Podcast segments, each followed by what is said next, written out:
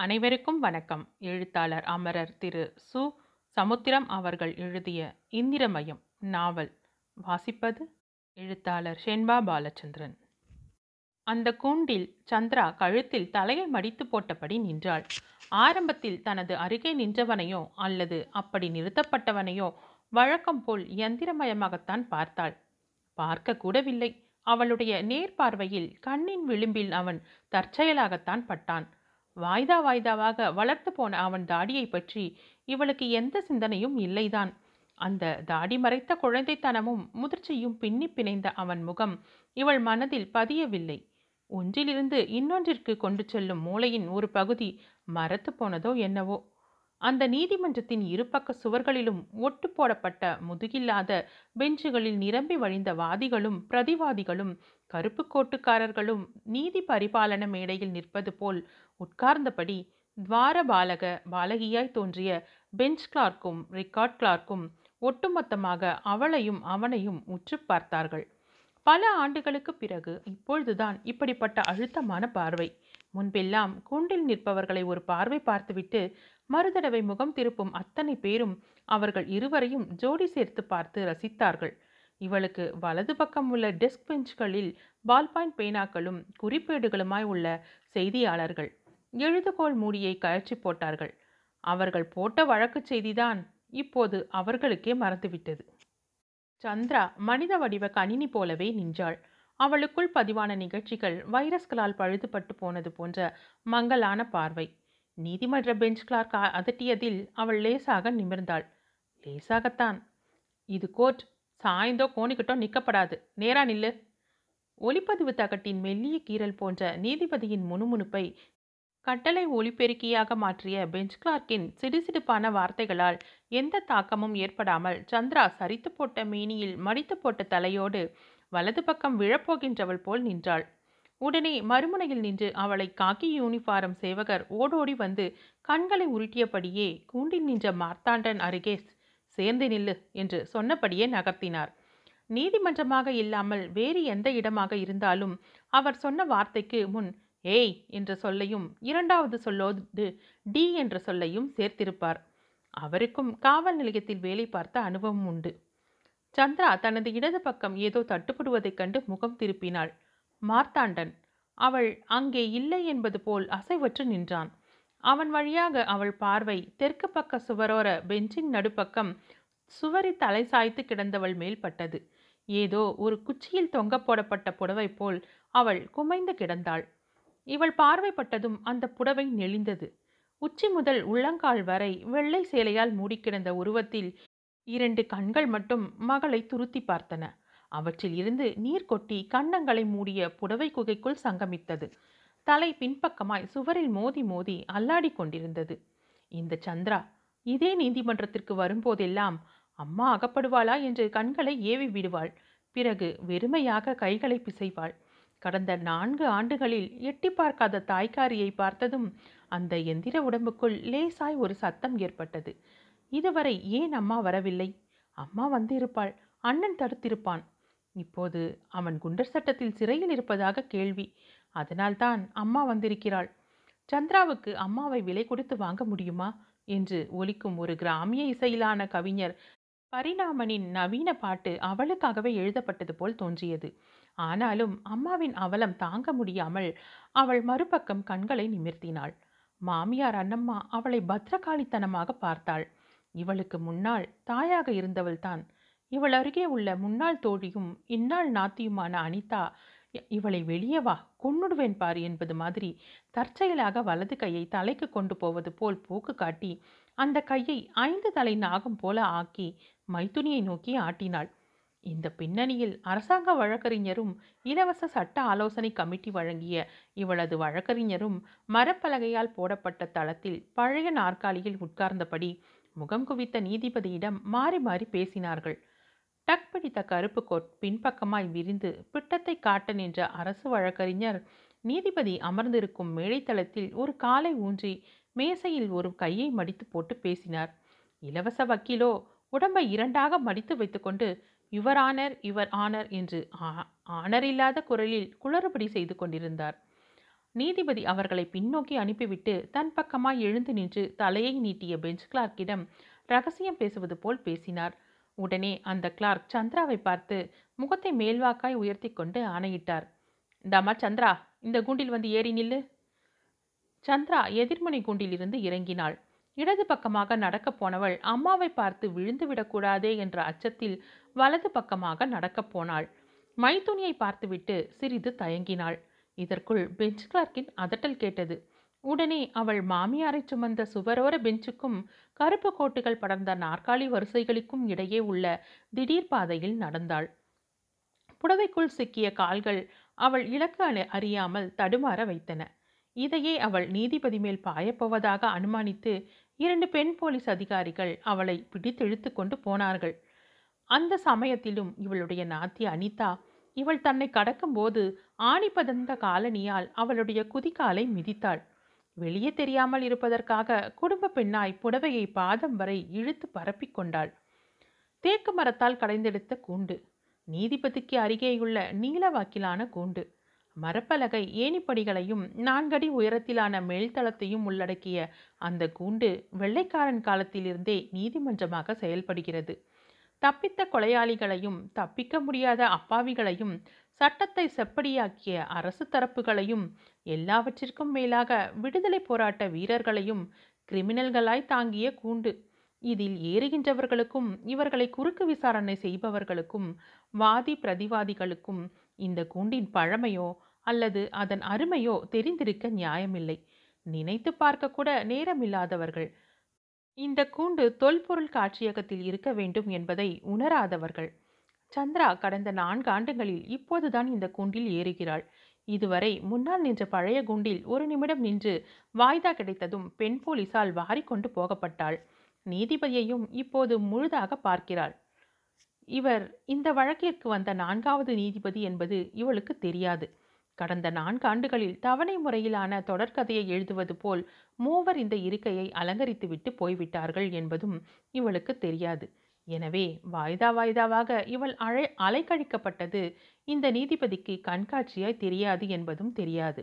முன்பு மறுமுனை கூண்டில் நிற்பவனோடு நிற்க வேண்டும் என்று இவளுக்கு ஆணையிட்ட போது இவள் அலறி அடித்து அப்படி நிற்க மறுத்தும் அவன் கூண்டுக்குள் நின்றால் வெளியே நிற்பதும் இவள் உள்ளே நிற்க வேண்டும் என்பதற்காக அந்த மார்த்தாண்டன் வெளியே நிற்பதும் கடைசியில் நீதிமன்ற காவலர்கள் இவர்கள் இருவரையும் உரட்டி உருட்டி மிரட்டி கூண்டுக்குள் ஜோடி சேர்த்ததும் இந்த நீதிபதிக்கு தெரியாது. ஆரம்ப காலத்தில் என்னை சீக்கிரமாக தூக்கில் போடுங்க. நான் இருக்கப்படாது இருக்கப்படாது என்று இவள் வாயிலும் வயிற்றிலும் அடித்து கொண்டதும் இந்த புதியவருக்கு தெரியாது. இதற்குள் தட்டெழுத்து பெண் எங்கிருந்தோ வந்தவள் போல் வந்து மேசையில் அப்போதுதான் போடப்பட்ட நாட்காலியில் உட்கார்ந்தாள். தட்டெழுத்து எந்திரத்தை ஹார்மோனிய பெட்டி மாதிரி விரல்களால் நோண்டினாள். காகிதங்களுக்கிடையே கார்பன் பேப்பர்களை சொருகினாள். அவள் ஆயத்த வேலைகளை எரிச்சலோடு கவனித்த நீதிபதி அது முடிந்ததும் மேசை கண்ணாடியில் படரவிடப்பட்ட வழக்கு கோப்பை பார்த்தபடியே இந்த சந்திராவையும் அவ்வப்போது அரைக்கண்ணால் நோக்கியபடியே முதல் கேள்வியை கேட்டார்.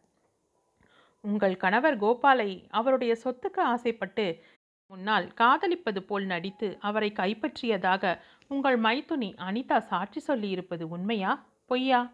ஒரே வார்த்தையில் பதில் சொல். அத்தியாயம் இரண்டு.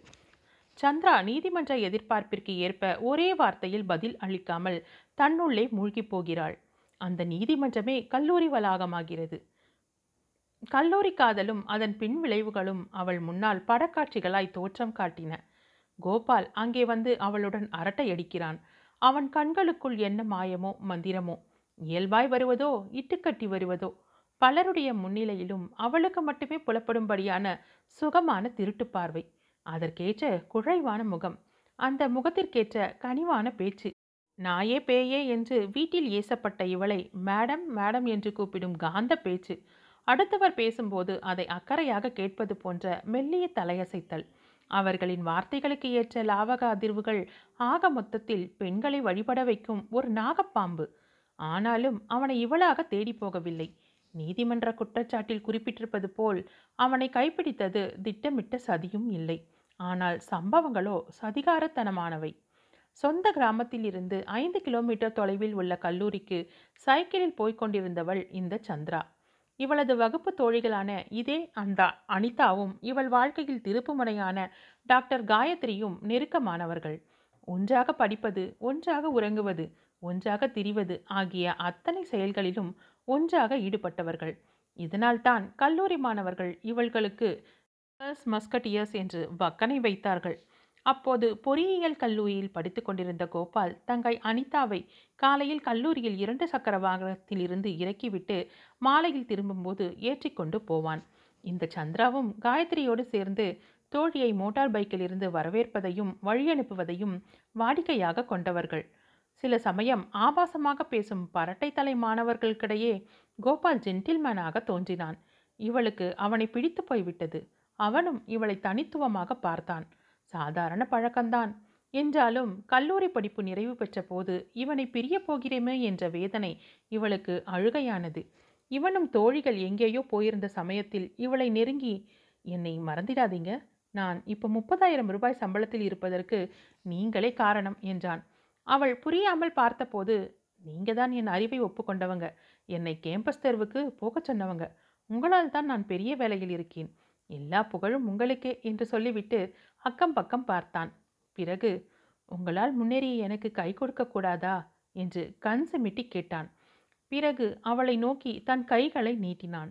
அவளும் அக்கம் பக்கம் பார்த்துவிட்டு அவன் கைவிரல்களோடு தனது கைவிரலை பிணைத்து கொண்டாள். கையை எடுக்க மனமில்லாமலே அவனை நாணத்தோடு பார்த்தாள். இதற்கு பிறகு டவுனில் சந்திப்பதும் அவனோடு சிற்றுண்டி விடுதல் விடுதிகளுக்கு செல்வதும் அவனது செல்லத்தனமான சீண்டலை செல்லமாக சினுங்கியபடியே அனுபவிப்பதும் அனுபவிக்க விடுவதும் வாடிக்கையாகி விட்டது. ஒரு நாள் இருவரும் வழக்கம் போல் ஒரு விடுதியை நோக்கி நடந்தபோது சந்திராவின் அண்ணன் அவர்களை வழிமறித்தான். அசல் சாராய வியாபாரி. அந்த தொழிலுக்கு ஏற்ற தாதா அவன். அதுவரை இரண்டு கொலைகள் செய்திருப்பதாகவும் கிராமத்தில் கிசுகிசுக்கள் எழுந்தன. ஆனாலும் தங்கையான இவளை உயிருக்கு மேலாக நேசித்தவன். அவ்வப்போது வீட்டிற்கு வருவான். அம்மாவை அடித்து போடுவான். மனைவியை உதைத்து போடுவான். ஆனால் இந்த சந்திரா என்றால் அவனது மா மறுபக்கமான பாசம் வெளிப்படும். இப்போது இவள் இந்த கோபாலோடு வந்ததை தனது சுயமரியாதைக்கு ஏற்பட்ட சவாலாக எடுத்துக்கொண்டான் குடும்பமானத்தை விட்டு கொடுத்த தங்கைக்காரி இனிமேல் வீட்டிற்குள் வரக்கூடாது என்றும் அப்படி வந்தால் சாராய அடுப்புக்குள் வைத்து எரிக்கப் போவதாகவும் சூளுரைத்தான். அதே சமயம் அந்த உலகமகா முரடனாய் அறிவாள் பக்கிரி என்று அறியப்பட்ட மாரியப்பனுக்கு தான் ஆடாவிட்டாலும் ஒரே ஜீன்களை கொண்ட சதை ஆடியது. இந்த கோபால் மட்டும் அப்பவே அந்த கணத்திலேயே தனது தங்கையை திருமணம் செய்யவில்லை என்றால் இன்னொருத்திக்கு தாலி கட்ட அவன் கையிருக்காது என்றான் மாரியப்பன். ஒரே அடியாக சொ கொல்லாமல் ஒரு கையையோ காலையோ எடுத்து அவனை வாழ்நாள் முழுவதும் ஊனமாக்கப் போவதாகவும் மிரட்டினான். அண்ணன் சொன்னால் சொன்னதுதான் என்பதை அறிந்து வைத்திருந்த சந்திரா தன் உயிருக்காக வாதாடாமல் காதலனுக்கு உயிர் பிச்சை கேட்டாள். அண்ணனின் யோசனைப்படி ஒரு கோவிலுக்கு போனார்கள். அண்ணனே ஒரு ரெடிமேட் தங்கத்தாலியை வாங்கி வந்து தங்கையின் கழுத்தில் கோபாலை பிள்ளையார் கோவில் அறிய அதன் அர்ச்சகர் அறிய பக்தர்கள் அறிய தாலி கட்ட வைத்தான். பின்னர் தம்பதியரை கூட்டிச் சென்று மாப்பிள்ளை வீட்டில் விட்டான். ஏதாவது ஏடாகுடமாக நடந்தால் அந்த வீடே தரைமட்டமாகிவிடும் என்று மிரட்டிவிட்டு போய்விட்டான். இந்த அறிவாள் பக்கிரியை பற்றி அறிந்திருந்த மாமனார் அருணாசலம் வாய் மூடிக்கொண்டார் அந்த வீட்டிற்கு வந்திருக்கும் புதிய வரவால் மகன் தனக்கு கொடுக்கும் மாமூல் நின்று போய் குடிக்க காசில்லாமல் போய்விடுமே என்ற அச்சத்தில் பிடித்தாலும் பிடித்த புளியங்கொம்பாய் தான் பிடிச்சிருக்க குடும்ப பங்கான பெண்தானடா? என்றார். மாமியார் அண்ணம்மாவும் நடந்ததை மாற்ற முடியாது என்பதால் நடந்ததற்கேற்ப தன்னை மாற்றிக்கொண்டாள் ஆனால் ஏழாண்டு கால தோழியான கோபாலின் தங்கை அனிதா தான் இவளை ஏற்றுக்கொள்ள மறுத்தாள். அப்போது திருமணமாகாத இவள் தனது முன்னாள் தோழியை பார்த்து காரி துப்பினாள். சிந்தித்து பார்த்த சந்திராவுக்கு அவள் எதிர்ப்பு பெரிதாக தோன்றவில்லை. அதற்கு சமாதானம் கற்பித்தாள். ஒருவேளை இந்த அனிதா தன்னை இவள் கள்ளத்தனமாய் பயன்படுத்தி கொண்டதாக நியாயமாகவே நினைத்திருக்கலாம். அல்லது உடம்பில் ஒரு முள் குத்துவதை கூட தன்னிடம் சொல்லும் தோழியான இவள் இந்த காதல் விவகாரத்தை சொல்லாமல் போனதில் ஆத்திரமடைந்திருக்கலாம்.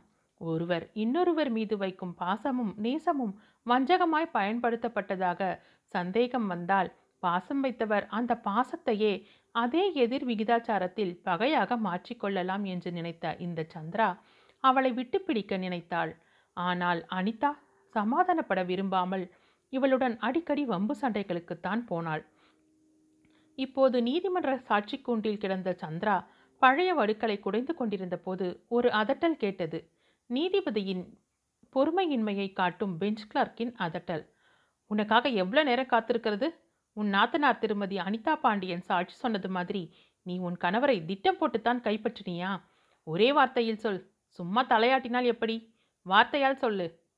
சந்திரா இல்லை என்று ஒற்றை வார்த்தையை மெல்லவும் முடியாமல் விழுங்கவும் முடியாதவள் போல் தட்டு தடிமாறி பதிலாக்கிவிட்டு முகத்தை மூடிக்கொள்கிறாள். மீண்டும் அதட்டல். இது கோர்ட்டுமா? உன் வீடு இல்லை. கையை சட்டத்திலிருந்து எடுமா? ஐயாவுடைய அடுத்த கேள்வியை கவனமாக கேட்டு உண்டு இல்லை என்று மட்டும் பதில் சொல். அத்தியாயம் மூன்று. நீதிபதி முதல் கேள்வி முடித்துவிட்ட திருப்தியோடு அடுத்த கேள்வியை கேட்டார். நீங்கள் உங்கள் கணவரோடு முதல் ஆறு மாத காலம் வரைக்கும் தான் சந்தோஷமாய் இருந்ததாகவும் உங்களுக்கு கருச்சிதைவு ஏற்பட்ட பிறகு அவரோடு உடலுறவு வைத்து கொள்ளவில்லை என்றும் உங்கள் மாமியார் அண்ணம்மா சாட்சியம் அளித்திருக்கிறார். உண்மையா? பொய்யா? சந்திரா இப்போது தனது புகுந்த வீட்டிற்குள் மானசீகமாக புகுந்து மாடி அறையில் கணவன் கோபாலோடு கட்டி புரண்டு கர்ப்பமாகிறாள்.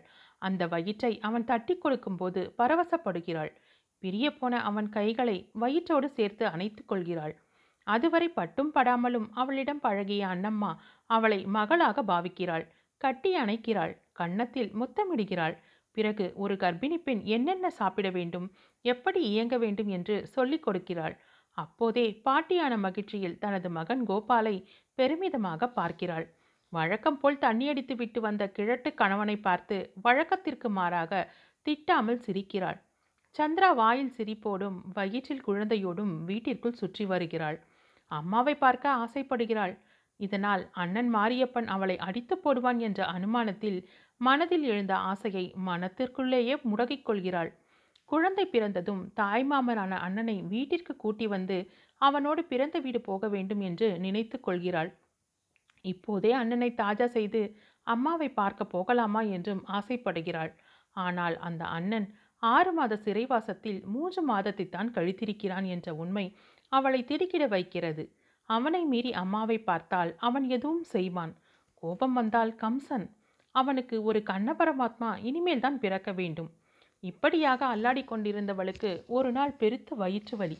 அளவுக்கு மீறிய உதிரப்போக்கு. கோபால் டூரில் இருந்தான். மாமியார் தான் அலறியடித்து அவளை ஒரு வாடகை காரில் ஏற்றிக்கொண்டு மருத்துவமனையில் சேர்த்தாள். அனிதா எட்டி கூட பார்க்கவில்லை. என்றாலும் மாமியார் ம மகளுக்கும் சேர்த்து பணிவிடை செய்தாள். அந்த மருத்துவமனை அறைக்குள்ளேயே ஒரு துணை படுக்கையில் படுத்தாள். மருமகளை விட அதிகமாக அழுதது மாமியார்தான். ஆனாலும் அபார்ஷன் வந்தால் உடனடியாக கருத்தரிக்கும் என்று மருமகளுக்கு ஆறுதல் சொன்னாள். சந்திராவுக்கு சாப்பாடு கொண்டு வருவதற்காக அண்ணம்மா வீட்டிற்கு போன நேரத்தில் இவளின் கல்லூரி தோழியான டாக்டர் காயத்ரி வந்தாள். பிரசவ இயலில் மருத்துவ பட்டம் வாங்கியவள் இவள். அவளை பார்த்ததும் ஏன் இவ்வளவு லேட்டடி? அப்பவே வந்தால் என்ன? என்று சந்திரா சிரித்தபடியே கேட்டாள். இவளை பார்த்ததில் இவளுக்கு கருச்சிதைவு கூட பெரிதாக படவில்லை. ஆனால் டாக்டர் காயத்ரியின் முகமோ இறுகி போய் கிடந்தது. சந்திராவின் தோளில் கை போட்டபடியே கேட்டாள். ஏண்டி ஒருவனை காதலுக்கு முன்னால் அவனோட கேரக்டரை புரிஞ்சிக்க வேண்டாமா? சரியான இவள்டி. நீ கோபாலை காதலிக்கிறதை எனக்கு மட்டும் சொல்லியிருந்தால் நானே தடுத்திருப்பேன். என்னடி புதிர் போடுற? எங்ககிட்ட இருந்து பிஎஸ்சி முதல் வருடத்திலேயே பிச்சுக்கிட்டு மருத்துவக் கல்லூரியில் சேர்ந்துட்ட உன்கிட்ட தேடி வந்து சொல்ல முடியுமா? பொடி அப்படியும் நாம் அடிக்கடி சந்திக்க தானே செய்தோம். நீ என்கிட்ட வேணும்னே சொல்லலை. அதனோட பலனை இப்போ அனுபவிக்கிறேன். நீ என்னடி சொல்கிற உன்னோட காதல் கணவன் அசல் பொம்பளை கள்ளன். அவன் வலையில் சிக்கிய பெண்கள் ஏராளம். இதனால் தான் ஒரு கட்டத்தில் அவன் வரும்போதெல்லாம் நான் விலகிக்குவேன். சரியான பெண் பித்தன். இதை பார். என் புருஷன் பற்றி இப்படி தாறுமாறாக பேசுனா எனக்கு கெட்ட கோபம் வரும். அப்படின்னா நீ தான் கண்டவன் எல்லாம் போய் இந்த நோயை வாங்கிட்டு வந்திருக்கியா? என்னடி உளர்ற? உண்மைக்கு மறுபெயர் உளறலாக இருந்தா அது என் தப்பில்லை. ஏண்டி அப்படி விழிக்க?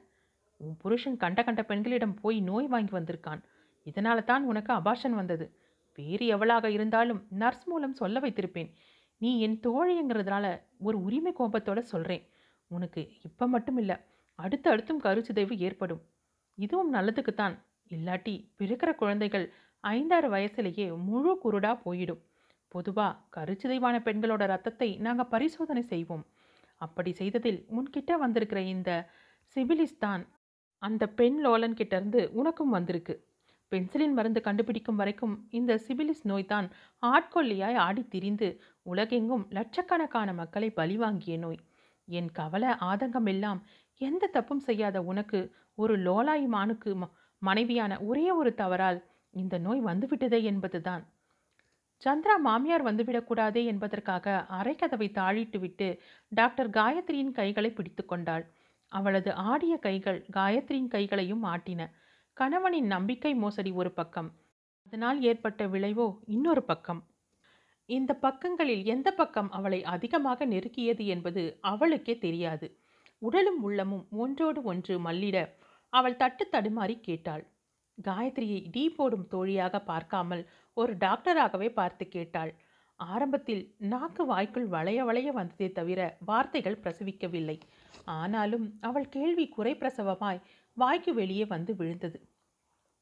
இது அந்த அதான் அந்த நோய் வந்தால் என்ன செய்யும்? நானாய் சொல்லாமல் படக்கதையாய் சொல்ல வைக்கேன். என்னோடு வாடி. டாக்டர் காயத்ரி சந்திராவை கூட்டிக் கொண்டு லிஃப்டிற்கு முன்னால் வந்தாள். அவர்களோடு சேர்ந்து அது கீழே போன போது சந்திராவிற்கு அதுவே பாடை போலவும் பாதாள பு புதைக்குழிக்குள் தன்னை புதைக்கப் போவது போலவும் தோன்றியது. இருவரும் இரண்டாவது மாடித்தளத்தில் இறங்குகிறார்கள். திரையரங்கின் உள்வளாகம் போன்ற திறந்தவெளி அறையை பார்த்தபடியே நடக்கிறார்கள். அங்கே ஒரு ஓரமாக உட்கார்ந்திருந்த வரவேற்பு பெண்ணை தவிர அத்தனை பேரும் நோயறைந்து காணப்படுகிறார்கள். ஒவ்வொருவரும் இசிஜி இஇஜி ஸ்கேனிங் எக்கோ என்று பல்வேறு சோதனை கருவிகளை எட்டி எட்டி பார்க்கிறார்கள். நேற்று வரை ஆரோக்கியனாக தன்னை அனுமானித்துக் கொண்டவர் இப்போது அவரை இதய நோயாளி என்று அடையாளப்படுத்தும் ஒரு சதுர காகிதத்தை வெறித்து பார்க்கிறார்.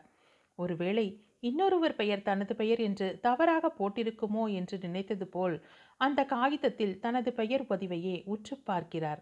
இன்னொருத்தி படித்தவள் தனது கையில் உள்ள காகிதத்தோடு மேலே கை தூக்கி கும்பிடுகின்றாள்.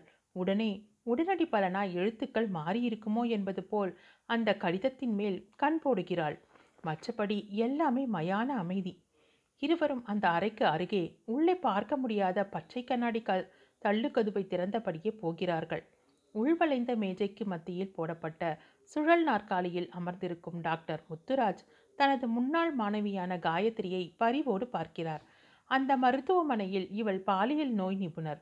தூக்கலான சிரிப்பு சிகப்பு முகம். அந்த முகம் பார்க்கும் பார்வையிலும் ஆறுதலான பேச்சிலும் பாதி நோய் போய்விடும். யாம் இருக்க பயமேன் என்று அபாயத்திலிருந்து அபயமளிக்கும் பார்வை. தோல் சுமக்கும் stethoscope. Doctor Gayathri hello professor என்கிறாள். உடனே அவர் சிரிப்பும் கும்மாளமுமாய் பதிலளிக்கிறார். இந்த பாரு சும்மா சும்மா என்னை ப்ரொஃபசர் என்று சொல்லாதே.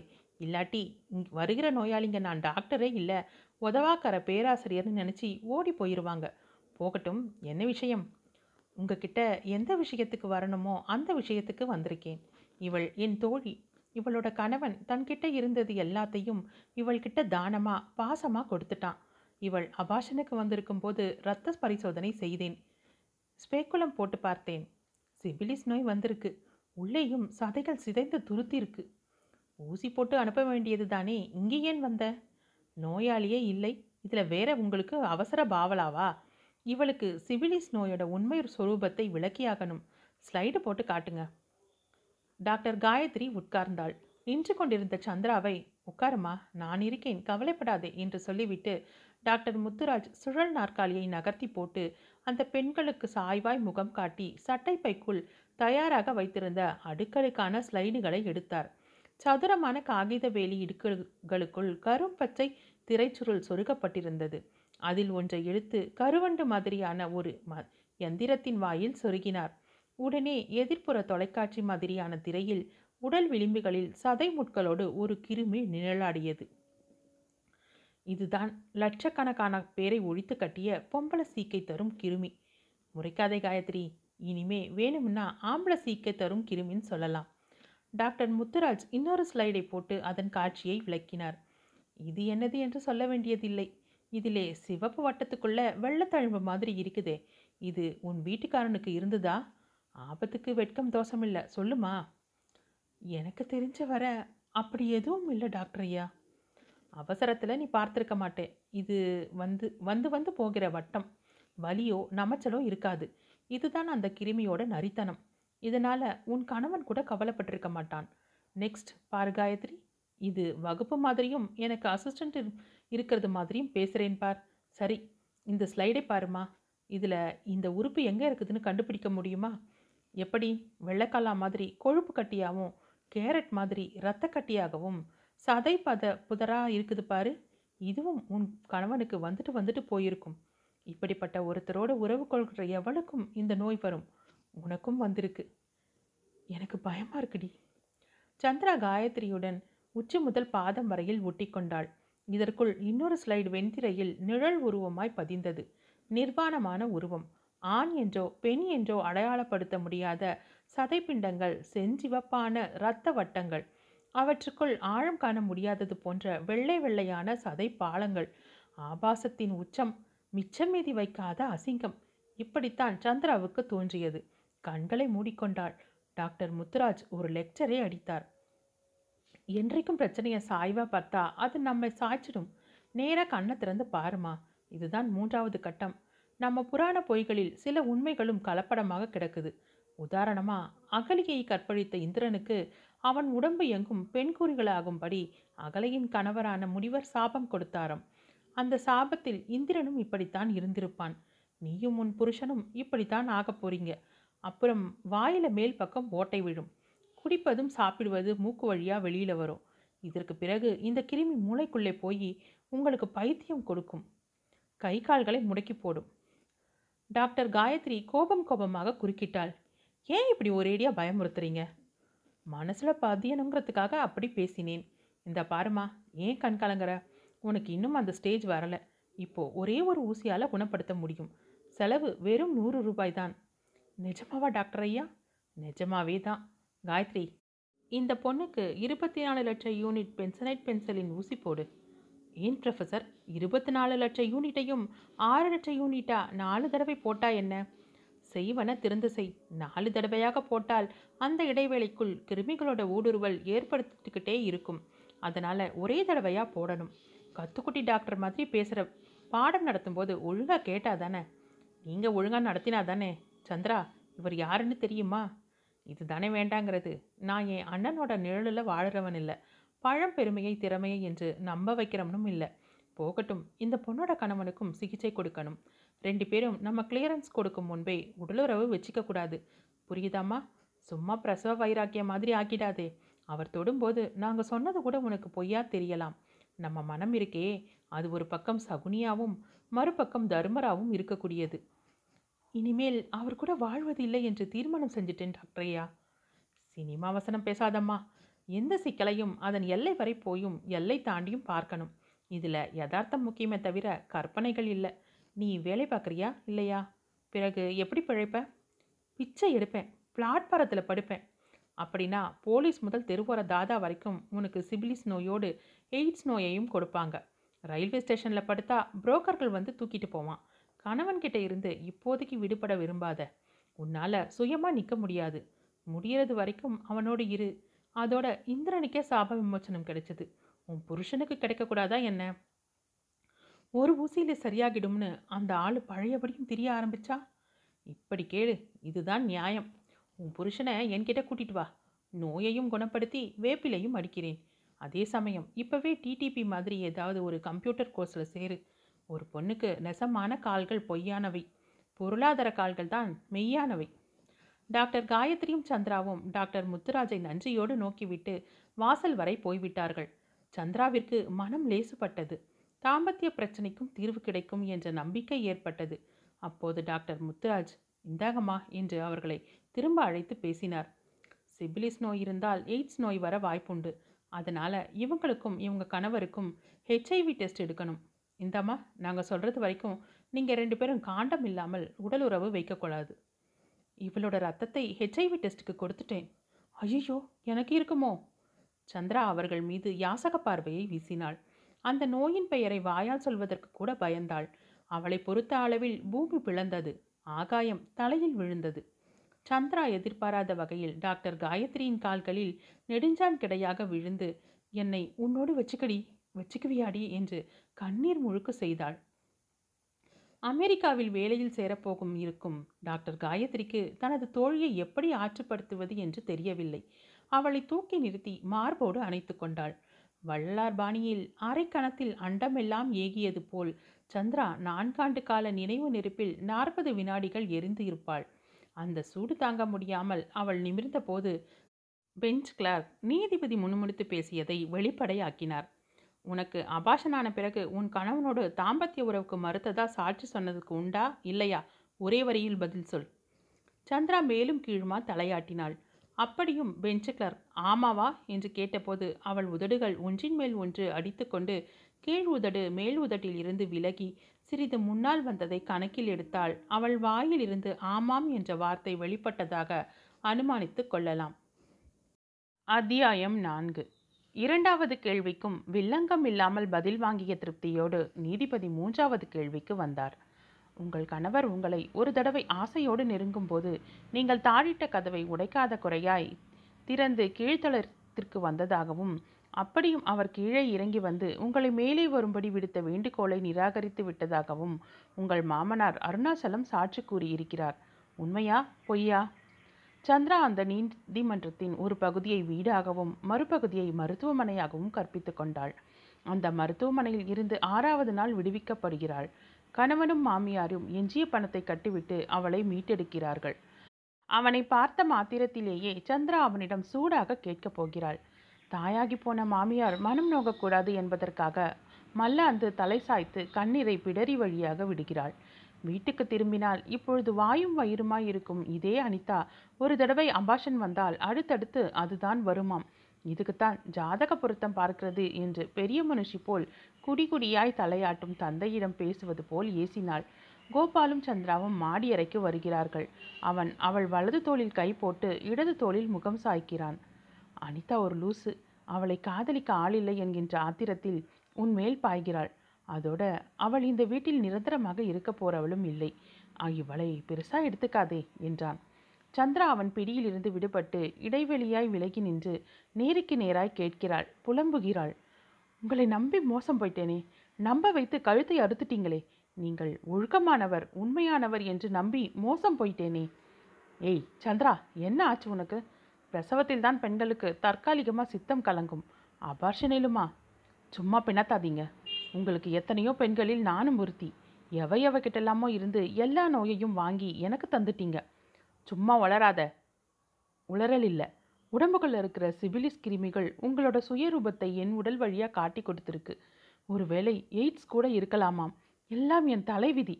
சும்மா புருடா விடாத. உனக்கு யார் சொன்னது? காலேஜில் முதல் வருஷம் என் கூட படித்தாலே காயத்ரி. இப்போ அவள் டாக்டர். எனக்கு சிகிச்சை அளித்தது அவள்தான். குச்சிக்காலும் குச்சி கையுமா தொடப்பத்துக்கு துணி கட்டின மாதிரி இருப்பாளே. அந்த காயத்ரியா? அவளுக்கு நான் அவளை சைட் அடிக்கலன்னு அப்பவே கோபம். உன்மேல பொறாமை. கோபால் அப்படி சொன்னாலும் ஆடி போய்விட்டான் ஒருவேளை தனக்கும் சிபிலிஸ் கிடக்கக்கூடும். எய்ட்ஸ் வந்து இருக்கலாமோ என்று ஒரு பயம். என்ன பதில் அளிப்பது என்று புரியாமல் விழித்தான். அவன் உடம்புக்குள் ஒவ்வொரு உறுப்புகளும் கசிந்து கொண்டிருப்பது போன்ற அதிர்ச்சி. அந்த உறுப்புகளின் அணுக்கள் சிதறி அவன் பஞ்சபூதங்களில் தனித்தனி மூலங்களாய் ஆகிப்போனது போன்ற பீதி. இதற்குள் டாக்டர் காயத்ரி மீது பழி போட்டதால் கணவன் மீது சந்திராவிற்கு வெறுப்பு கூடியது. கல்லூரி காலத்தில் ஏடாகுடமாக பழக வரும் மாணவர்களிடம் துணிச்சலோடு காலில் கிடக்கும் செருப்பை தூக்கி காட்டுகிறவள் காயத்ரி. இதனாலேயே மாணவ மாணவிகள் அவளுக்கு மிஸ் செருப்பு தூக்கி என்ற பட்டம் வழங்கினார்கள். அவளை பழிக்கின்ற எவனும் பழிகாரனாகத்தான் இருக்க முடியும். என்றாலும் சந்திரா நான்கையும் யோசித்து பார்த்துவிட்டு அவனிடம் அழுத்தமான அமைதியோடு சாப விமோசனம் கொடுக்க போனாள். இனிமேலாவது உங்களுக்கு நான் ஆயிரத்தில் ஒருத்தியா இல்லை ஆகாமல் இருந்தால் போதும். ஆனாலும் இப்போது அது முடியாது. உங்களுக்கும் டெஸ்ட் முடித்து ரிசல்ட் வந்த பிறகுதான் அதெல்லாம். டாக்டர் காயத்ரி தானே போட்டு கொடுத்தாள்? இல்லை அவளோட ப்ரொஃபஸர் மிஸ்டர் முத்துராஜ். வேலைக்கு ஓனான் சாட்சியா? சரி வேற டாக்டரை பார்ப்போம். பார்க்காட்டா? உங்களுக்கு சிபிலிஸ் பூர்ணமாக குணமாயிட்டனும் எய்ட்ஸ் இல்லைன்னும் டாக்டர் சொன்ன பிறகுதான் நாம் உடல் அளவில் உறவாட முடியும். அப்புறம் நீ தான் வருத்தப்படுவ. இப்போ மட்டும் என்னவா? பதினைந்து நாட்கள் ஆணாதிக்கமாகவும் பெண்மையின் சீரலாகவும் ஓடின. பதினாறாவது நாள் அவன் அவளை நம்பிக்கையோடு நெருங்கினான். தன்னம்பிக்கையாய் பேசினான். டாக்டரிடம் டெஸ்ட் செய்தேன். எனக்கு சிபிலிஸ் கிடையாது. வேணும்னா டாக்டர் முத்துராஜிடம் கூட்டிட்டு போ. சந்திராவிற்கு புரிந்துவிட்டது. ஆசாமின் நோயை குணப்படுத்திவிட்டு அதை ஒப்புக்கொள்ளும் நேர்மை திறன் என்று பேசுகிறான். புறங்காரணங்களினால் இவரோடு தான் வாழ்ந்தாக வேண்டும். அந்த வகையில் சிபிலிஸ் போனதில் மகிழ்ச்சி. அது அந்த எய்ட்ஸ் எனக்கு இல்லைன்னு காயத்ரி சொல்லிட்டாள். ஆனால் இவருக்கு எய்ட்ஸ் இருக்காது என்பது என்ன நிச்சயம்? அந்த நிச்சயமில்லாத நிச்சயத்தை தோலிர்த்து பார்ப்பதற்காக ஒரு கேள்வி கேட்டாள். AIDS கிருமிக்கும் test செய்தீர்களா? கோபாலுக்கு முகம் அந்த கிருமி போலவே புதிய வேடம் போட்டது. நரம்புகள் புடைத்தன. கண்கள் கோணல் மாணலாக போயின. எய்ட்ஸ் டெஸ்ட் எடுக்க அவனுக்கு பயம். அந்த பயம் சந்திராவை பயமுறுத்துவதாய் உருமாறியது. என்ன நீ விட்டால் ரொம்பத்தான் போற? இந்த நோயும் அந்த நோயும் உங்ககிட்ட இருந்து எனக்கு ஏன் வந்திருக்க கூடாது? அப்படி இல்லைன்னு உங்களுக்கே தெரியும். சும்மா வீம்புக்கு கேட்குறீங்க நானும் வீம்புக்கு பதிலளிக்கேன். தகாத உறவுகளால் சன்மான்களை வாங்கினது. உங்களை நான் ஏற்றுக்கொள்வது மாதிரி. நான் கள்ள உறவு வைத்திருந்தாலும் என்னையும் நீங்கள் ஏற்றுக்கலாமே எனக்கு எய்ட்ஸ் டெஸ்ட்டில் அந்த கிருமி இல்லைன்னு தெரிஞ்சிட்டுது. உங்களுக்கும் இல்லைன்னா உங்களை விட நான் தான் அதிகமாக சந்தோஷப்படுவேன். அப்போது குழந்தை பித்துக்கலாம் இல்லாட்டி காண்டம் இருக்கவே இருக்குது. என் பாவத்தின் சம்பளமாக இந்த காண்டம் சலுகையை மட்டுமே உங்களுக்கு வழங்க முடியும். அதுவும் டெஸ்ட் முடிஞ்ச பிறகுதான். ஒரு ஆண் எப்படி இருந்தாலும் அவன் மனைவி அவனுக்கு உடலாலும் கட்டுப்படணும் என்று நினைக்கிறது இந்த காலத்தில் எடுபடாது. அப்போது நீ அந்த வீட்டை விட்டு வெளியேற வேண்டியது இருக்கும். அதுக்கும் நான் தயார்.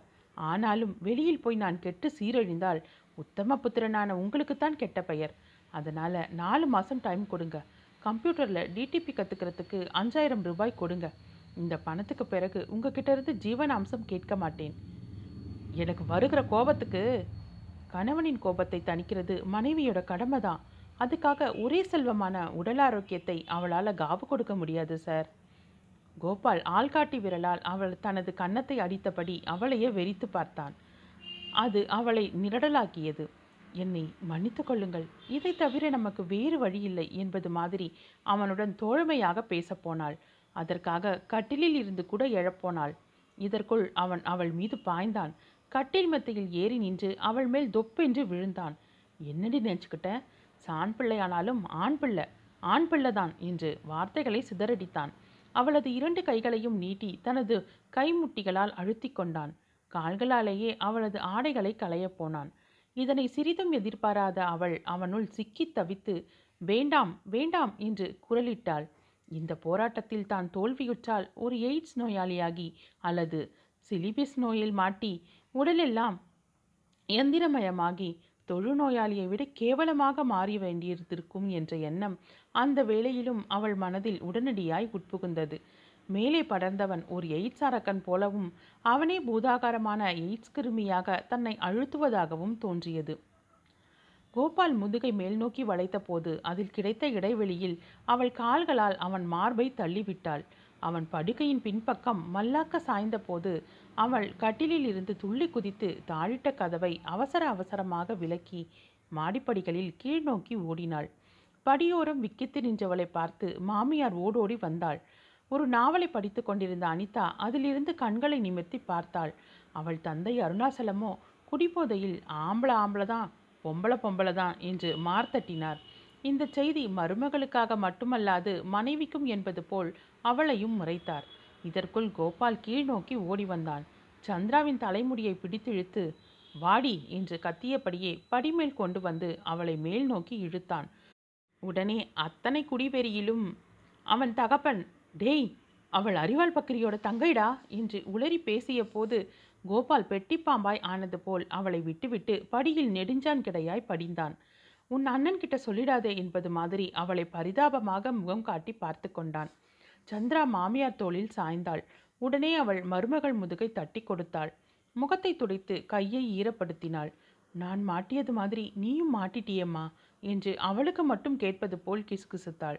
சந்திரா திட்டவட்டமாக தெரிவித்தாள். அத்தை இனிமேல் உங்க கூட தான் படுப்பேன். மாடிக்கு போக மாட்டேன். அதுக்கு என்னம்மா அதுக்கு என்ன உன் இஷ்டம். நாவலுக்குள் இன்னும் கண்களை புதைக்காமல் நடப்பதை பார்த்து கொண்டிருந்த அனிதா ஷியப்பா முதல்ல உங்கள் பொண்டாட்டியை வீட்டை விட்டு துரத்துங்க. ஏன் அண்ணா உனக்கு வேற பெண்ணே கிடைக்காதா? பிடிக்காட்டி துரத்த வேண்டியது தானே என்று நாவலை வீசி போட்டுவிட்டு கத்தினாள். அவளுக்கு மறைமுகமாக பதிலளிப்பது போல் சந்திரா பதிலளித்தாள். நாலு மாதம் டைம் கொடுங்க அத்தை. நானே போயிடுவேன். அத்தியாயம் ஐந்து. சந்திரா அந்த சண்டை காட்சிகளில் முன்னாலும் பின்னாலும் மனதை சுழல விட்ட போது மீண்டும் பெஞ்ச் கிளார்க் முன்னதாக நீதிபதி கேட்ட கேள்வியை இப்போது வர்ணனையோடு திருப்பி கேட்டார். இப்படி சும்மா நின்றால் என்னம்மா அர்த்தம்? உனக்கு அபார்ஷனான பிறகு நீ கணவனோடு தாம்பத்தியம் செய்ய மறுத்தியா மறுக்கலையான்னு ஒரே வார்த்தையில் சொல்ல வேண்டியது தானே? ஒரு வார்த்தை சொல்கிறதுக்கு இவ்வளவு நேரமா? நீதிமன்ற பிரக்ஞைக்கு வந்த சந்திரா கட்டுமீறி போன வேக வேகமான வெடிக்குரலில் எந்திரம் போல் மறுத்தேன் மறுக்கத்தான் செய்தேன். இப்போ அதுக்கு என்ன? என்று நீதிமன்றமே குலுங்குவது போல் கத்தினாள். போலீஸ்காரர்கள் நீதிபதிக்கு காவலாக இலைமறைவு காய்மறையாக நின்று கொண்டார்கள். சிறையில் இவளை செமத்தியாக கவனிக்க வேண்டும் என்று ஒரு பெண் சப் இன்ஸ்பெக்டர் நினைத்து கொண்டது போல் தலையை மேலும் கீழுமாக ஆட்டினாள். சாய்ந்து உட்கார்ந்த நீதிபதி நிமிர்ந்தார். இப்போது கேட்கப் போகும் கேள்வி முக்கியமான கேள்வி. அதை சரியாக பதிவு செய்ய வேண்டும் என்பதற்காக ஏற்கனவே எழுதி வைத்த கேள்வியை மீண்டும் சரிபார்த்து கொண்டு கேட்டார். உங்களுக்கும் இரண்டாவதாக குற்றம் சாட்டப்பட்டிருக்கும் மார்த்தாண்டனுக்கும் கள்ளத்தொடர்பு இருந்ததாகவும் கொலை நடந்த நாளில் உங்கள் இருவரையும் கையும் களவுமாய் கண்டுபிடித்த உங்கள் கணவர் கோபாலை நீங்கள் இருவரும் சேர்ந்து கொன்றுவிட்டதாகவும் உங்கள் மாமனார் அருணாசலம் மாமியார் அண்ணம்மா நாத்தனார் அனிதா பாண்டியன் சாட்சியம் அளித்திருக்கிறார்கள். இது உண்மையா பொய்யா? சந்திரா கழுத்தில் மீண்டும் மடித்து போடப்போன தலையை பின்பக்கமாக சாய்த்து பிடரி முனையில் சாய்த்து வைத்து கொண்டாள். அவளை சரி செய்ய போன பெஞ்ச் கிளார்க்கை நீதிபதி கண்ணசிவு மூலம் சரிப்படுத்தினார். ஏற்கனவே வாய்தாக்களை வாங்கி கொண்ட சாராயக்காரர்களும் இதர வாதி பிரதிவாதிகளும் அவளை பார்த்தபடியே நின்றார்கள். அவர்களில் சிலர் வெளியே போய் அங்கே நின்று தங்களது நண்பர்களையும் இழுத்து வந்தார்கள். சந்திரா தன் குரல் வலைகளை கைகளால் அழுத்தியபடியே கடந்த காலத்தை முன்னோக்கி இழுத்தும் நிகழ்காலத்தை பின்னோக்கி நகர்த்தியும் பொருத்தி கொண்டாள். அதே சமயம் எதிர்காலத்தை பற்றி கவலையற்றவள் போல் மீண்டும் அந்த கொடூர நிகழ்ச்சியில் பங்காளியாகவும் பார்வையாளியாகவும் மூழ்கிப் போனாள். மாமியாரோடு படுத்து கொண்டிருந்த சந்திராவை மாடிக்கு அனுப்ப மாமியார் செய்த முயற்சிகள் பலிக்கவில்லை. இதனால் அந்த குடும்பமே ஃபேமிலி கோர்ட்டானது இவள் மூன்று மாத காலம் அந்த வீட்டில் தங்கி இருக்கலாம் என்றும் அதற்குள் சமாதானம் ஏற்படாமல் போனால் அவள் வெளியேற வேண்டும் என்று தீர்மானம் ஆயிற்று. இந்த பின்னணியில் அதோ அந்த மறுமுனை கூண்டில் நிற்கும் மார்த்தாண்டன் வீட்டிற்கு வருகிறான். பிளாஸ்டிக் காகிதத்தில் முத்து முத்தான எழுத்துக்கள். வெளியே தெரியும்படி தூக்கி பிடித்து கொண்டு வருகிறான். இவளிடம் அதை நீட்டியபடியே அவளது கணவன் அவற்றை வீட்டில் கொடுத்துவிட்டு அப்படி சொன்னதாக சொல்கிறான். அவை டிடிபி அலங்கரித்த கடிதங்கள் என்பதை கண்டு கொண்ட சந்திரா அவனிடம் விவரம் கேட்கிறாள்.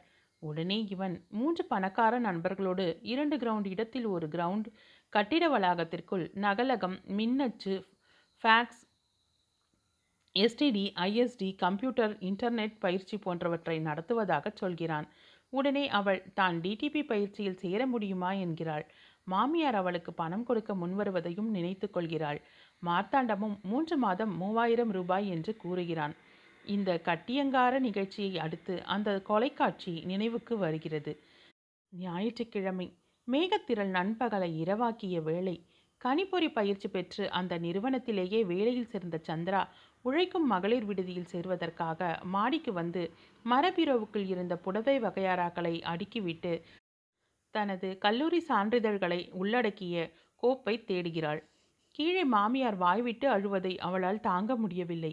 தாயினும் இனிய அவளோடு இருப்பதற்காக கணவனோடு ஏதாவது ஒரு வகையில் இணைந்து கொள்ளலாமா என்றும் தடுமாறுகிறாள். கீழே நாத்தனார் அம்மாவை திட்டுவது அவளுக்கு கேட்கிறது. உன் மருமக இந்த வீட்டை விட்டு போவதை நீ தடுத்தா உன் மக போய்விடுவாள் என்று கத்துவது காதை அடைக்கிறது. சந்திராவின் மனம் இறுகி போயிற்று. சான்றிதழ் கோப்பு கைவசப்படுகிறது. அப்பொழுது பார்த்து அரைக்கதவின் மின்சார மணி ஒலிக்கிறது. அதற்கு தாள நய நயமாக வாசற்கதவும் தட்டப்படுகிறது. அவள் திரும்பி பார்த்தாள். இந்த மார்த்தாண்டன் அவசர அவசரமாக உள்ளே வருகிறான். தலை போகிற அவசரம் அதனால் தான் வந்தேம்மா. விமலா அதான் அடிக்கடி ஒருமே அந்த பெண் டாக்டரேட் பட்டத்திற்கு கொடுத்த ப்ராஜெக்ட் ரிப்போர்ட்டை நீங்கள் தானே கம்ப்யூட்டரில் போட்டது? ஆமாம் அதுக்கென்ன? இப்போவே அந்த ரிப்போர்ட் வேணும்னு அவள் கேட்குறாள். கம்ப்யூட்டரை ஆன் செய்தால் அது கரப்ட் ஆகிட்டு இருந்த ரிப்போர்ட்டும் போயிட்டு. அந்த பெண் விவரம் தெரிந்ததும் அழுது அடம் பிடிக்காள். நுகர்வோர் நீதிமன்றத்துக்கு போகப் போவதாக மிரட்டுகிறாள். நீங்கள் தான் வந்து அவளை சமாளிக்கணும். சமாளிக்க வேண்டியதில்லை. நான் ஃப்ளாப்பி டிஸ்கில் பதிவு செஞ்சிருக்கேன். அப்பாடா இப்போ தான் எனக்கு உயிரே வந்தது. திரும்பி வந்த உயிரை போக வைக்கிறேன்டா. அந்த அறையின் வாசலில் பற்கடியும் சொற்கடியுமாய் நின்ற கோபால் மார்த்தாண்டனை மல்லாக்க தள்ளி அவன் வயிற்றில் ஏறி உட்காருகிறான். நிலை குலைந்து கிடந்தவனின் தலையை முடியோடு பற்றி தரையில் மோதுகிறான். மார்த்தாண்டனின் விழிகள் பிதுங்குகின்றன. நடப்பதை நம்பாமல் பார்த்து கொண்டிருந்த சந்திரா வினோதமான குரல்களை எழுப்பியபடியே கணவனின் கைகளை பிடிக்கப் போகிறாள். உடனே அவன் இவள் கழுத்தை வலது கையால் நெரித்தபடியே இடது கையால் மார்த்தாண்டனின் தலையை அழுத்துகிறான். சந்திராவின் துள்ளி துடித்த இடது கை தற்காப்புக்காகவோ அல்லது எதேச்சையாகவோ கணவனின் கழுத்தில் பதிகிறது. அவ்வளவுதான் அவளுக்கு தெரியும். கோபால் வாசர் படிக்கட்டில் மல்லாக்க விழுகிறான். படிக்கட்டு இரத்த வெள்ளத்தில் மறைகிறது. அப்புறம் மாமியாரின் கத்தல் தாய்மையின் இன்னொரு பக்கம் பாவி வஞ்சகி என் பிள்ளைய கொன்னுட்டியே கொன்னுட்டியே என்று ஒப்பாரி வைக்கிறது. முன்னாள் தோழி அனிதா கொடுக்கும் பலமான அடிகள் இவளுக்கு மறத்து போகின்றன. பின்னர் போலீஸ் காவல் நிலையம் அதன் வழியாக சிறைச்சாலை நீதிமன்றம். இப்போது பெஞ்ச் கிளார்க் சந்திராவை உசுப்பிவிட வேண்டிய அவசியமில்லை. சந்திரா கூண்டின் குமிழ்களில் உடல் குவித்து தலை மோதினாள். திருமணமான பெண்கள் நெற்றி வகிட்டில் வைப்பார்களே அப்படிப்பட்ட இரத்த குங்குமம் அதுவும் வேர்வை துளிகளில் கரைந்து கண்ணீர் துளிகளில் மறைந்தது. அதுவரை வாய் திறக்காத அரசாங்க வக்கீல் இது ஒரு நாடகம் என்கிறார். சந்திரா ஒப்பாரியாய் சொன்னாள் போலீஸ் பெண்கள் பிடித்து வைத்த இரண்டு கைகளையும் தூக்கி தூக்கி ராட்டினம் போல அவர்களை சுழலச் செய்தாள். பின்னர் மாறி மாறி ஒப்பித்தாள் நானா செய்யல தானா நடந்துட்டே எனக்கு எதுவும் தெரியலையே தெரியலையே நீதிபதியின் மெல்லிய வார்த்தைகளை பெஞ்ச் கிளார்க் உரத்த குரலாக்கினார். சரியாக மூன்று மணிக்கு கோர்ட் கூடும். அத்தியாயம் ஆறு. அந்த நீதிமன்றம் நீதி கலைந்து அம்மனமாக தோன்றியது. நீதிமன்ற அலுவலர்கள் சாப்பிட போய்விட்டார்கள். காவலர்களில் பெரும்பாலோர் மாமூல் கைதிகளோடு பேசிக்கொண்டு வெளியே போய்விட்டார்கள்.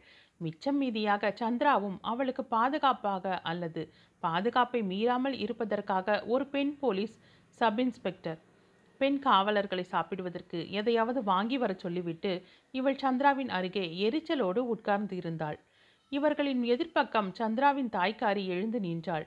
மார்த்தாண்டன் ஒரு போலீஸ் காவலோடு ஒரு டெஸ்க் பெஞ்சில் தலை கவிழ்ந்து கிடந்தான். நீதி பரிபாலன மேடையின் பின்புற சுவரில் மேல் பக்கம் பொருத்தப்பட்ட கடிகாரத்தின் அடிவாரத்தில் பதுங்கி கிடந்த ஒரு பல்லி வெளிப்பட்டது. சரியாக எதிர்ப்பக்கம் வலை கட்டி அதன் மையப்புள்ளியாக கிடந்த சிலந்தியை பார்த்தோ அல்லது தற்செயலாகவோ அந்த திசையை நோக்கி நகர்ந்து கொண்டிருந்தது. பெண் சப் இன்ஸ்பெக்டருக்கு ஒரே கொண்டாட்டம். பல்லி கரப்பான் பூச்சியை பிடித்து உயிரோடு தின்பதை பார்த்து இருக்கிறாள் இப்பொழுதுதான் ஒரு பல்லி பூச்சிக்கொல்லியான சிலந்தியின் பக்கம் போவதை பார்க்கிறாள். சிலந்தி வலைக்குள் பல்லி சிக்குமா? அல்லது பல்லியின் வாய்க்குள் சிலந்தி சிக்குமா? அந்த சமயத்தில் சந்திராவும் அவளது தாயும் நீதி மேடைக்கு முன்னால் நட்ட நடுவில் மோதிக்கொள்வது போல் ஒருவரை ஒருவர் அணைத்து கொண்டார்கள். நீதி செயல்பாட்டு சமயத்தில் இந்த வழியாக நடந்திருந்தால் நடந்தவருக்கு நீதிமன்ற அவமதிப்பின் கீழ் சிறைவாசம் கிடைத்திருக்கும். இது தெரியாமலேயே தாயும் மகளும் ஒருவரை ஒருவர் பற்றி கொண்டனர். ஒரு காலத்தில் குமிழ்ச்சிரிப்போடும் மரியாதையான பார்வையோடும் தோன்றிய தன் மகளின் கண்களையும் அந்த சிரிப்பு குமிழிகளையும் காணாமல் தவித்த தாய் தனது கண்களை நீரில் மூழ்க வைத்து புலம்பினாள். நான் பெத்த மவளே ஒரு புழுவ வழியில் பார்த்தா கூட விலகி நடப்பியே. உன்னை இந்த குளத்தில் பார்க்கேனே சந்திரா எதுவும் பேசவில்லை. தாயை இடுப்போடு சேர்த்து சிக்கென்று பிடித்து கொண்டாள். அவள் தோளில் முகம் சாய்த்து மெய் மறந்தாள். இருவரும் நீதிமன்ற வாசலை தாண்டி அரை சுவரில் சாய்ந்து கொண்டு அரைவட்டமாக நின்று கொண்டார்கள். உள்ளொடுங்கிய இரண்டு ஜோடி கண்களும் வெளிவரப்போவது போல துடித்தன. உதடுகள் மேலும் கீழுமாக அசைந்தன. அப்போதுதான் வெற்று போட்டது போல் தாய் மகளை பார்க்கிறாள். அப்போதுதான் பிறந்தது போல் மகள் மழலையாகிறாள். உங்களைத்தான் என்று ஒற்றை குரல் கேட்டு சந்திரா திரும்புகிறாள். அவளுக்கு மரியாதையான இடைவெளி கொடுத்து மார்த்தாண்டன் நிற்கிறான். தாய் சிலுவையில் இருந்து மறித்தெழுந்தவள் போல் சந்திரா நிமிர்ந்து சீறுகினாள். உங்களுக்கும் எனக்கும் என்ன சம்பந்தம்? நம்மை பற்றி பேசுறதை நிரூபிக்கிறதுக்காக வந்தீங்களா? உங்கள் வேலையை பார்த்துக்கிட்டு போங்களேன். வந்தவன் அசையவில்லை. உள்முகமாய் ஏற்பட்ட அதிர்ச்சியை வெளிப்படுத்தவில்லை. ஆணி எடுத்தது போல் பேசுகிறான். நான் ஒரு பாவமும் அறியாத நிரபராதி என்று உங்களுக்கே தெரியும். நீங்க சிறைக்கு போறதிலே நியாயம் இருக்கலாம். உங்களுக்காக நானும் சிறைக்கு போகணும் என்கின்றதில் என்ன நியாயம்? சந்திரா ஓரடி முன்னால் நடந்து அவனை அருகாமையில் பார்த்தாள். அந்த ஆறுதலில் அவன் கோபத்தை குறைத்து குரல் தாழ்த்தி பேசினான். உங்களுக்கும் உங்கள் கணவருக்கும் இடையே இருந்த பிரச்சனை எனக்கு இன்னும் தெரியாது. அதே சமயம் நீங்கள் சுயசாட்சி சொல்லாமலும் உங்கள் தரப்பு சாட்சிகள் பட்டியலை கொடுக்காமலும் இருப்பதிலிருந்து உங்களுடைய பிரச்சனையின் ஆழம் எனக்கு புரியுது. போன வாய்தா வரைக்கும் உங்கள் நிலைமைதான் என் நிலைமையும். என் பணக்கார நண்பர்களோடு நடத்தின நிறுவனத்தில் நான் மூலதனம் போடாத ஒர்க்கிங் பார்ட்னராக தான் இருந்தேன். அம்மாவோட பென்ஷனில் தான் படித்தேன் என்னை கைது செய்த அதிர்ச்சியில் ஏற்கனவே நோயாளியான என் அம்மாவிற்கு நோய் அடியோடு தீர்ந்து போச்சு. ஜுரம் அவங்க உடம்பில் உறைபனி ஆகிவிட்டது. இது போதாதுன்னு நான் கொலை குற்றத்திற்காக கைது செய்யப்பட்டதை சாக்காக வைத்து பங்காளியாகி போன நண்பர்கள் என்னை கம்பெனியில் இருந்து நீக்கிட்டாங்களாம். ஒருவன் கூட எட்டி பார்க்கல. அம்மாவுடைய ஈமச்சடங்க பரோலில் போய் நடத்திவிட்டு வாழ்க்கையில் பிடிப்பு இல்லாமல் நானும் உங்களை மாதிரி தான் இருந்தேன். ஆனால் சிறை கொடுமையை என்னால் தாங்க முடியலை. கொசுக்கடிகளை விட மனுஷக்கடி பலமாக இருக்குது ஒரு அறைக்குள்ளேயே ராத்திரி கடன்களை ஒரு சட்டியில் கழிக்கிறத நினச்சா தாங்க முடியலை. நரகம் என்று ஒன்று இருந்தால் அது நான் இருக்கிற சிறையாத்தான் இருக்கும். இந்த நரகத்திலிருந்து மீண்டாகணும். இது உங்கள் கையில் தான் இருக்குது. இப்போ கோர்ட் மீண்டும் கூடும்போது நீதிபதி உங்களை பார்த்து கடைசியாக நீங்கள் என்ன சொல்ல விரும்புகிறீங்கன்னு கேட்பார். அப்போது நீங்கள் நடந்ததை நடந்தபடி சொன்னால் உங்கள் தரப்பு சாட்சிகளை விசாரிக்க வேண்டும்னு கேட்டால் தீர்ப்பின் போக்கு வேறு மாதிரி இருக்கலாம். இதனால் உங்களுக்கு சீக்கிரமாய் விடுதலையும் கிடைக்கலாம். தயவு செய்து உங்களை காப்பாற்றி என்னையும் காப்பாற்றணும். சந்திராவும் மார்த்தாண்டனும் ஒருவரை ஒருவர் பார்த்து கொள்கிறார்கள். தோழமை பகிர்வோ துயர பகிர்வோ? இதற்குள் உடை போட்ட பொம்மை போல் இருந்த சந்திராவின் மோவாயை தாய்க்காரி உள்ளங்கையில் ஏந்தியபடியே கெஞ்சினாள். நடந்ததை சொல்லுமா? அப்புறம் ஆண்டவன் இருக்கான். ஆரம்பத்தில் அந்த ஜோடியை வேடிக்கை பார்ப்பதற்காக சுற்றி நின்ற நான்கைந்து பேர் நோக்கத்தை மாற்றுகிறார்கள். ஒரே சமயத்தில் பலர் பேசுகிறார்கள். பேசப்போனவர்கள் அடுத்தவர் பேசப்போகிறார் என்று மௌனம் காக்கிறார்கள். பேசிக்கொண்டிருந்தவர் ஓர் உரத்த குரலுக்கு வழிவிடுகிறார். அந்த உரத்த குரல் இடைச்செருகலாக வந்த இன்னொரு குரலை கையாட்டி தடுத்து ஒலிக்கிறது. அந்த மூவராலும் அந்த கூட்டத்திற்கே ஒரு தோழமை பண்பு ஏற்படுகிறது. அந்த தோழமை சொன்னது இப்படித்தான். அவமானப்படுத்தப்பட்டது அவமானம் ஆகாது. எதேச்சையானதோ தற்காப்போ கொலையாகாது. நடந்ததை நடந்தபடி சொல்லுமா. இன்னும் நீதி இருக்கத்தாமா செய்யுது. உன்னை மாய்க்க உனக்கு உரிமை இருக்கலாம். ஆனால் அந்த அரியா பையனை மாய்க்க உனக்கு உரிமை இல்லை. இதற்குள் பல்லி சிலந்தி தாவாவை பார்ப்பதை பாதியில் விட்டுவிட்டு அந்த பெண் போலீஸ் சப் இன்ஸ்பெக்டர் வெளியே ஓடி வந்து சந்திராவை அடிப்பது போல கையை கம்பு போல் வைத்துக்கொண்டு திட்டினார். என்கிட்ட சொல்லாமல் எப்படி நீ வெளியே வரலாம்? கூண்டில் பதிவிரதை மாதிரி இருந்துட்டு இப்போ என்னடான்னா கோர்ட்டு கூட போகுது. உள்ளவாடி அந்த பெண் போலீஸ்காரி மார்த்தாண்டனையும் அவனை தோழமையோடு பார்த்து கொண்டு நின்ற கூட்டத்தையும் எரிச்சலோடு பார்த்துவிட்டு சந்திராவின் கையை பிடித்து மீண்டும் வாடி என்றாள். கூட்டத்தினர் கோபப்பட போனார்கள். சந்திரா முந்திக் கொண்டாள். முதல் தடவையாக முழுமையான விடுதலை அடைந்தவள் போல் பேசினாள். மரியாதை கொடுத்து மரியாதை வாங்குமா? உங்க வாடிப்போடியை சாராயக்காரிகள் கிட்ட வச்சுக்கோங்க. சந்திரா அந்த போலீஸ் அம்மாவின் கையை உதறிவிட்டு நீதிமன்ற வாசலுக்குள் அழுத்தமாக நுழைகிறாள். அசந்து போன அந்த பெண் போலீஸ்காரம்மா அவளை பின்தொடர்கிறாள். சந்திராவோ சிலுவையிலிருந்து உயிர்த்தெழுந்த இயேசுபிரானின் இன்றைய பெண்ணிய போராளியாக நீதிமன்ற உள் வளாகத்திற்குள் நடைமே நடையாய் நடக்கிறாள். நீதிமன்ற மேல் சுவரில் வலைக்குள் மையமாக இருந்த சிலந்தி அந்த வலைக்குள் விழுந்த பல்லியை பார்த்து பயந்து விட்டது. வலையை சிதைத்துவிட்டு எதிர் திசையில் ஓடியது. கதை முடிந்தது.